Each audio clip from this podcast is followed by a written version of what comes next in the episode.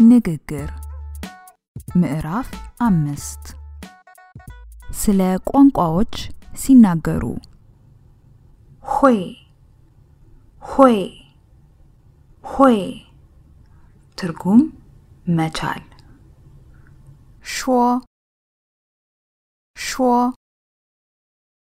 ሾ ትርጉም ማውራት።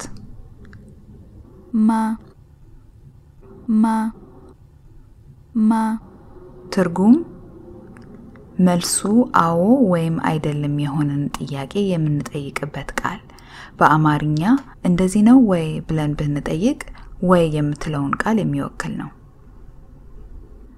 ዶይ ዶይ ዶይ ትርጉም አዎ።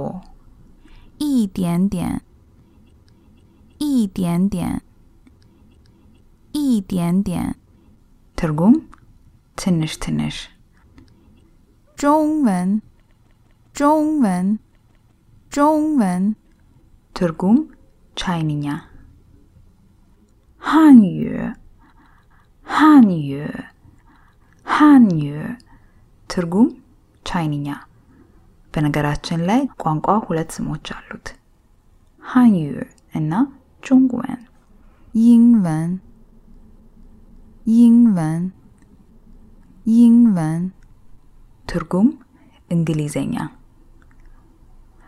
አሞሃላዩ አሞሃላዩ አሞሃላዩ ትርጉም አማርኛ ፋዩ ፋዩ ፋዩ ትርጉም ፈረንሳይኛ ዩየን ዩየን ዩየን ትርጉም ቋንቋ አንድ የውጭ ሀገር ዜጋን ሲተዋወቁ በምን ቋንቋ መነጋገር እንደሚችል ማወቅ ይኖርቦታል።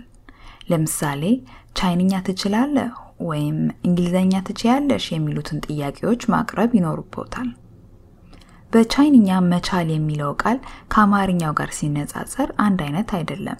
በአማርኛ መቻል ሲባል የአቅም ወይም የችሎታ ጉዳይ አሊያም የፍቃድ ጉዳይ ሊሆን ይችላል። ለምሳሌ ዋና መዋኘት መቻል ወይም ከክፍል መውጣት መቻል ብንልም አንዱ የችሎታ ጉዳይ ሲሆን ሌላው ደግሞ የፍቃድ ጉዳይ ነው።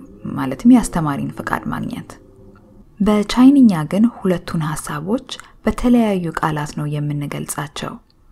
በቻይንኛ ችሎታን ለመግለጽ ስንፈልግ ሆይ የሚለውን ቃል ነው የምንጠቀመው።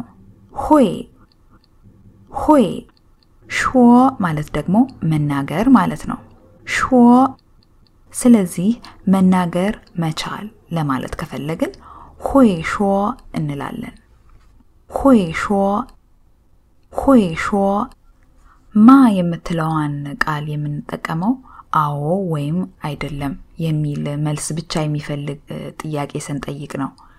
ለምሳሌ በአማርኛ አንተ ቻይንኛ መናገር ትችላለህ ወይ ብለን ብንጠይቅ አዎ ወይም አይ የሚል መልስ ነው የሚጠብቀን። ስለዚህ ማ የምትለዋ ቃል በአማርኛ ወይ ከምትለዋ ቃል ጋር ትመሳሰላለች ማለት ነው።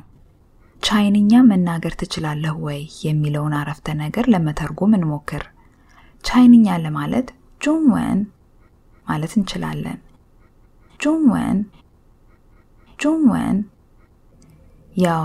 ጆን ቻይናን ሲያመለክት ወን ማለት ደግሞ አነጋገር እንደማለት ነው። ስለዚህ ኒ ሆይ ሾ ጆን ወንማ ካልን ቻይንኛ መናገር ትችላለህ ወይ ብሎ እንደመጠየቅ ነው። ኒ ሆይ ሾ ጆን ወንማ የዚህ ጥያቄ መልስ አዎ ከሆነ ዶዬ ማለት ይችላሉ።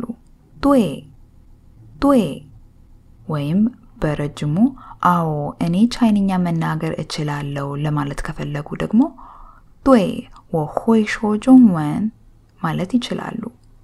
ዱይ ወሆይ ሾ ጆንወን አሊያም ትንሽ ትንሽ ብለው መመለስ ከፈለጉ 一点点 ማለትም ይችላሉ። 一点点 一点点 መጽሐፉ ላይ ሰንጠረዡ ውስጥ አይታችሁ ከሆነ እንግሊዘኛ 英文 ነው የሚባለው። 英文 ለምሳሌ እኔ እንግሊዘኛ ማውራት አልችልም ለማለት ብንሞክር አፍራሽ ቃሏን 不 መጠቀም አለብን። ስለዚህ እኔ እንግሊዘኛ ማውራት አልችልም ለማለት 我不会说英文 ማለት እንችላለን። 我不会说英文 የምታስታውሱ ከሆነ ያው 不 ማለት አፍራሽ ቃል እንደሆነች ነው የተማርነው።